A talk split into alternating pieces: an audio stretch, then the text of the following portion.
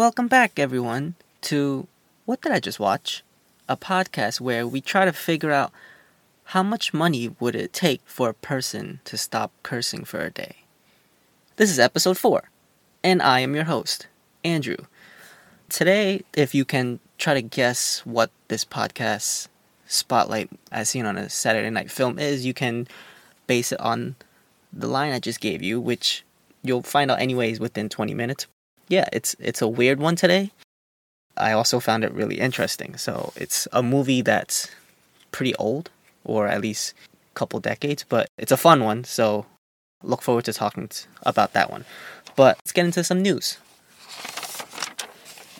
So I wanted to start off with some of the movie announcements, or at least like movie release dates that were shifted this week, which is I believe Universal they shifted up their movie lineup. So I'll just go through them real quick.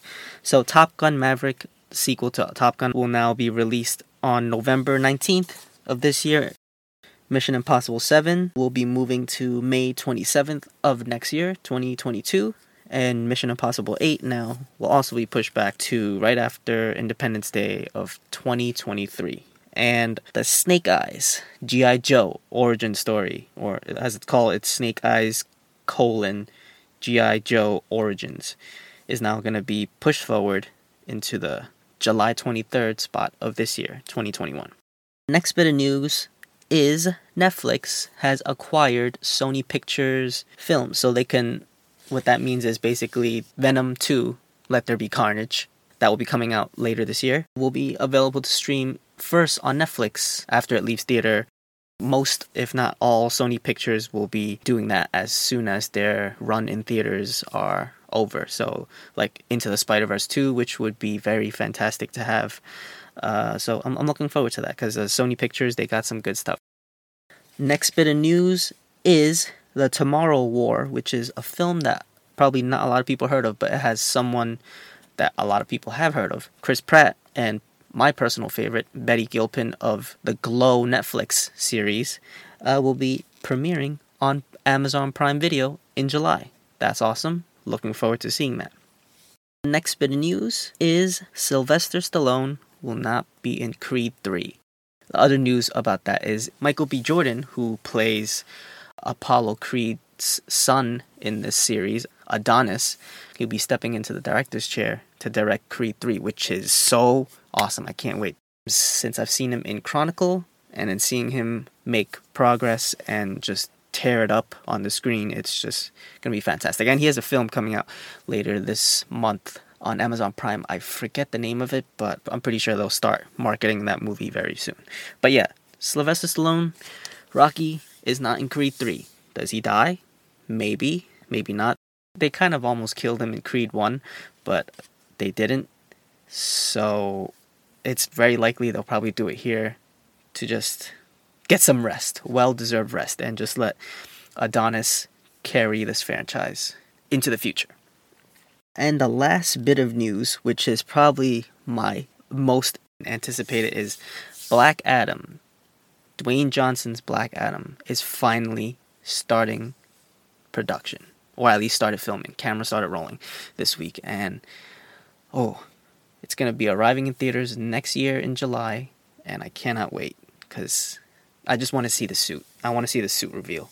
When the the day they reveal that suit is the most hype I'm ever going to be for that film. Second to when the film actually gets released, but yeah, can't can't wait to see that. And hopefully that suit reveal will be very soon. But with that, we'll just head into what did I just watch this week. I'm gonna try to keep these se- news segments short because I know last week we had a supersized episode. Uh, my good friend Michael was on last week, and we just like to talk a lot and catch up. So, haven't had the chance to talk to him in a while, and just ended up catching up, kind of in a way, with this podcast. On to what did I just watch this week? So, this week, I started with the movie I ended last week with, which is Ladybird, because I kind of like took a nap towards the end, like the last half an hour to 20 minutes of this movie uh, when the day before.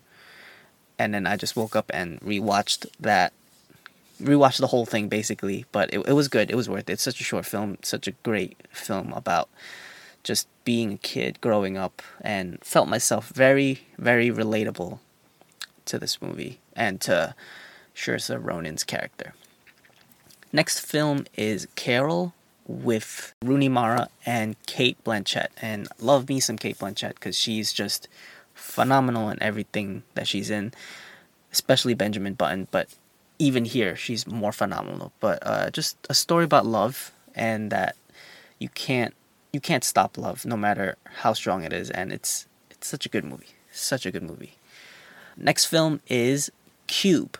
So I don't think I've stated on this podcast what my favorite kind of film is, but it's like a single setting film where imagine a bottle episode of a television show and expand that into a concept of a movie. And with Cube, it's takes place in giant cube, and you get very limited characters. I think there was about six characters in here, and you just let the story play out. And yeah, it's it's a great great film uh, with such limited options, and they basically use looks like they use the same set for each each room that they're in, but it's you you only ever see the inside of the cube, and then yeah, I don't want to spoil anything, but it's it's such a great film. You see it. I think it's on IMDb's TV. It's free with ads, but uh, it's it's great. It's such a great movie. It's pretty short, and I highly recommend it for just basic filmmaking. S- similar to last week, I saw a movie called Coherence for uh, what did I just watch the, for the week, and it's very similar to Coherence, where it's single setting and limited to just characters interacting. Here, the acting isn't as good as it was in Coherence, but that's forgivable. It's it's just the the dialogue is what counted, even though some of the dialogue was a little bit cheesy, but it was such a good concept, and yeah, I, I won't say anymore very great film. Check it out if you can. The next two films, which they're both old school silent films, both by Charlie Chaplin himself. First one is The Kid, touching. Didn't think that could happen, but I guess it did. It, it was very, very touching film in some ways. I enjoyed it. I'll say that. Did I cry? Maybe a little bit internally, but it it was great. It was great next film is The Circus, also by Charlie Chaplin. Um, he joins the circus to, to hide from the police, but he just ran with it. and then chaos ensues and silly stuff happens where he ends up on a there's a wire that's like 20 feet in the air and he ends up crossing it and at one point there's a safety harness that snaps off him and he doesn't know for like 20 seconds and then it ends up dangling in front of him and then hilarity ensues so that was funny Next film is Boss Level, another one of my favorite genres. I mean, I, I guess I have two favorites. First one is the single setting one, but this one is uh, time loops, so akin to Groundhog Day, my favorite film of all time, or at least one of my favorite. But Boss Level is basically Groundhog Day, but with action. So Frank Grillo is in here, and a very limited Mel Gibson is in this film. But it's basically Frank Grillo trying to find out who killed his wife, and and that's it. You, he, he he's a great physical actor. He, like he knows his stuff, and he probably does most of his own stunts. So it's pretty great film if you are a fan of time loops or just Groundhog Day, but with a little actions, action scenes and physicality sprinkled onto the top. It, it was pretty great. Last film is Point Break the old version one. No, not the old version. The 91 version, not the new one. Even though I saw part of the new one, but we're talking about the old one here. So, Keanu Reeves, fantastic as usual, and Patrick Swayze just oozing charisma in this, and I love it.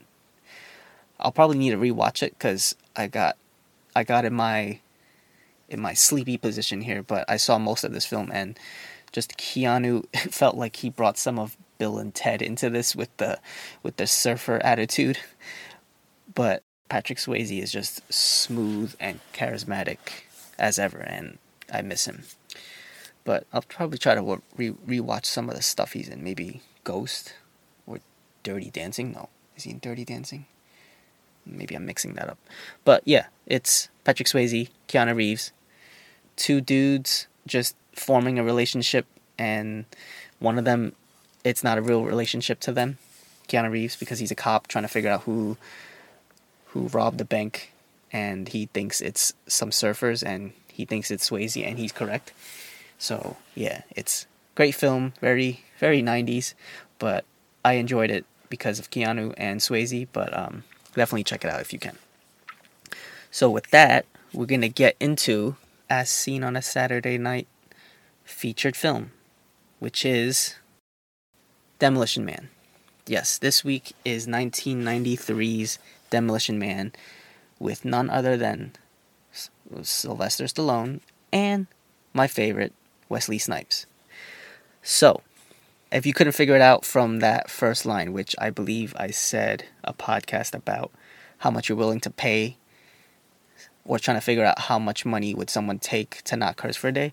Well, that's funny because in this film, the funniest one of the funniest moments is that there is a moral statute machine that dishes out a ticket for someone who curses and they say you are fined one credit for violating the verbal morality statute, which I found was the funniest part because there's a scene in it where Stallone, who is a fish out of the water in this scenario, in this whole movie, he he kept cursing like spewing out 10 per per minute and he the machine was just dishing out ticket after ticket and I just found it really funny.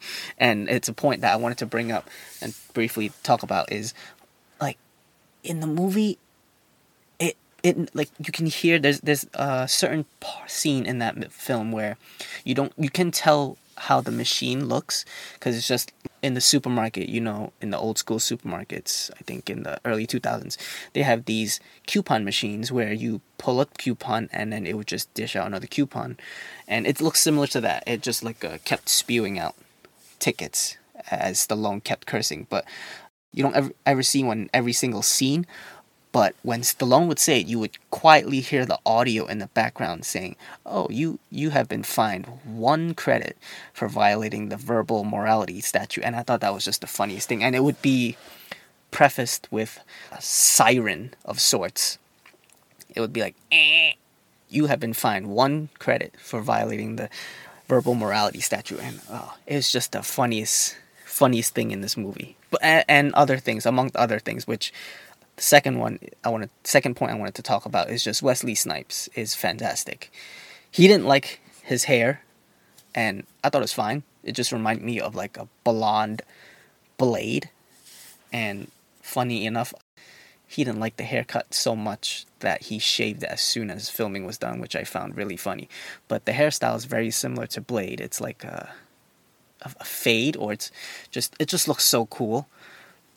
I just thought Wesley Snipes was one of the funniest characters in here, along with uh, Sandra Bullock and Rob Schneider. I think was in this film. He was in it for like two minutes. Yeah, everyone in the future in this film was very very funny, and it was a very weird future that Stallone woke up to because obviously you can't curse with the machines around, I mean, you can, but raises the question: how much is someone willing to pay to curse or not curse. And apparently, obviously, Stallone won't care because his character doesn't give a crap.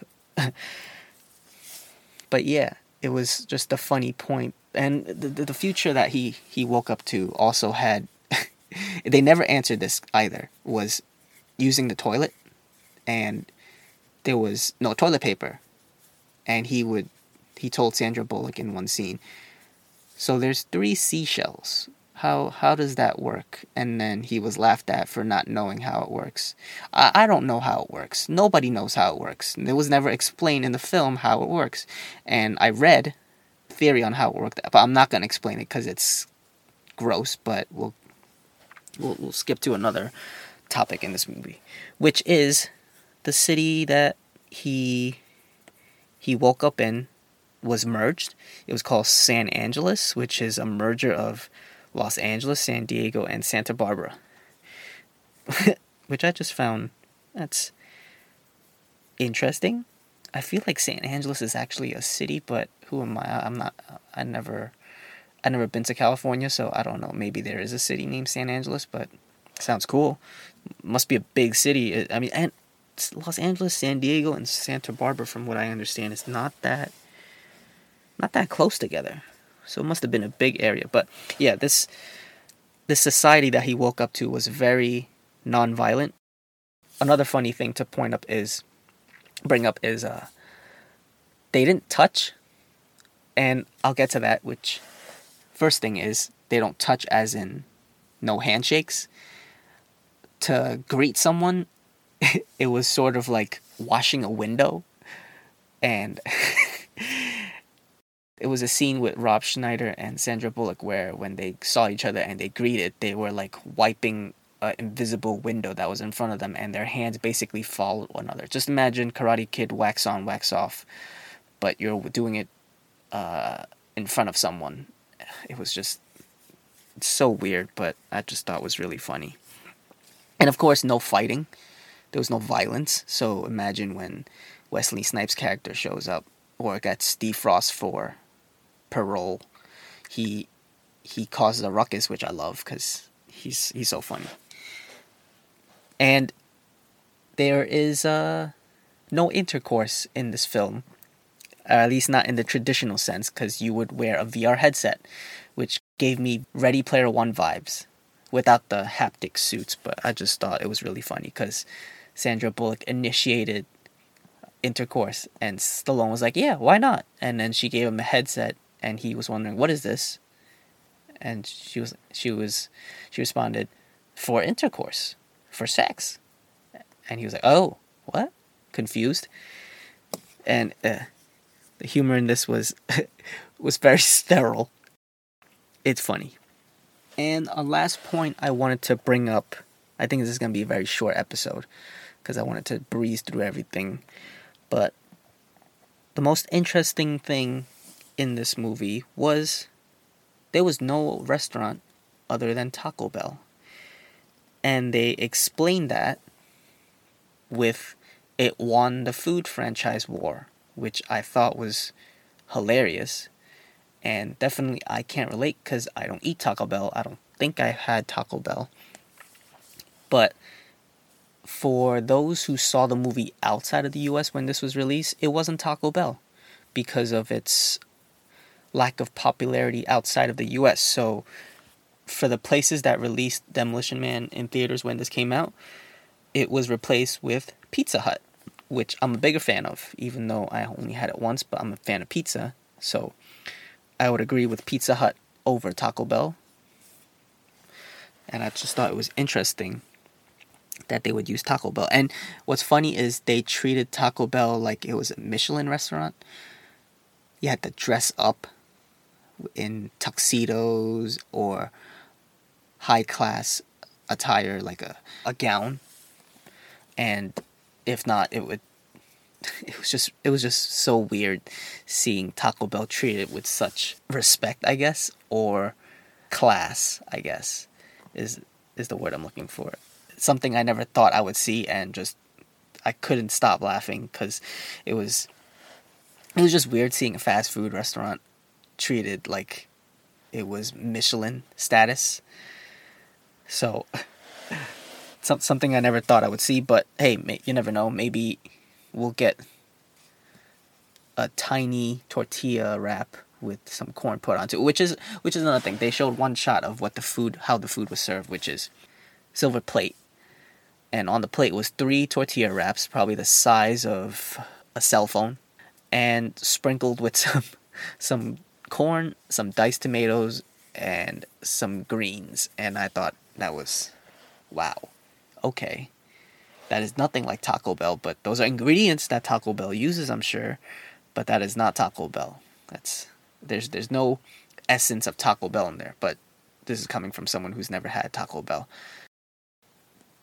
But I want to talk about one more thing, which is the moral statute machine and how much, or at least, I guess it's different for each person and how much expletives are said in their daily lives. But how much is someone willing to pay to not curse for the day? That's that's a question that's interesting. I mean, I would guess not a lot because expletives are used for expression. It's a stronger form of express to express a, a feeling. You know, like if you're feeling super super excited, you would use expletives to express that and amplify it how how it felt. So I can I can understand that, but you know, it, people it's gonna be like a freedom of speech thing because it's not bad. It's it's not it's not bad to curse or say expletives. It's just time and place for it. Um, and I'm in no way advocating limiting someone someone's speech just because it's. I mean, uh, it, it's a weird topic and I don't want to get in there, but I'm just curious. I would say for me, you know what? As someone who doesn't really use expletives too much in my daily life, I would I would take a dollar. Maybe I won't even fifty cents. I don't know. It's it's it's not something that would bother me. I I can go with and without expletives for the day. So I guess for me, to answer that my own question, a dollar. I'll, I'll take a dollar to not curse. Maybe less or penny. I, I don't. I, mean, I don't want, want to touch coins. Who uses coins? But that's that, that's not a topic what we're getting on. But uh, I guess I'll say a dollar a dollar. I'll take a dollar to not curse. You know, buy a nice Arizona iced tea or bottle of water with that.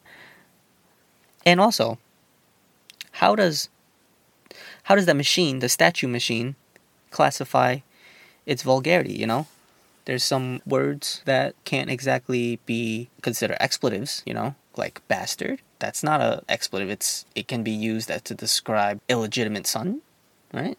You know, Game of Thrones like using that word. Or I don't want to say it because um, it's a, it's a strong word, at least to me. But a female dog, you know, there's a there's another word to describe that. I mean, that's and that's not considered an expletive, but I don't like to say it.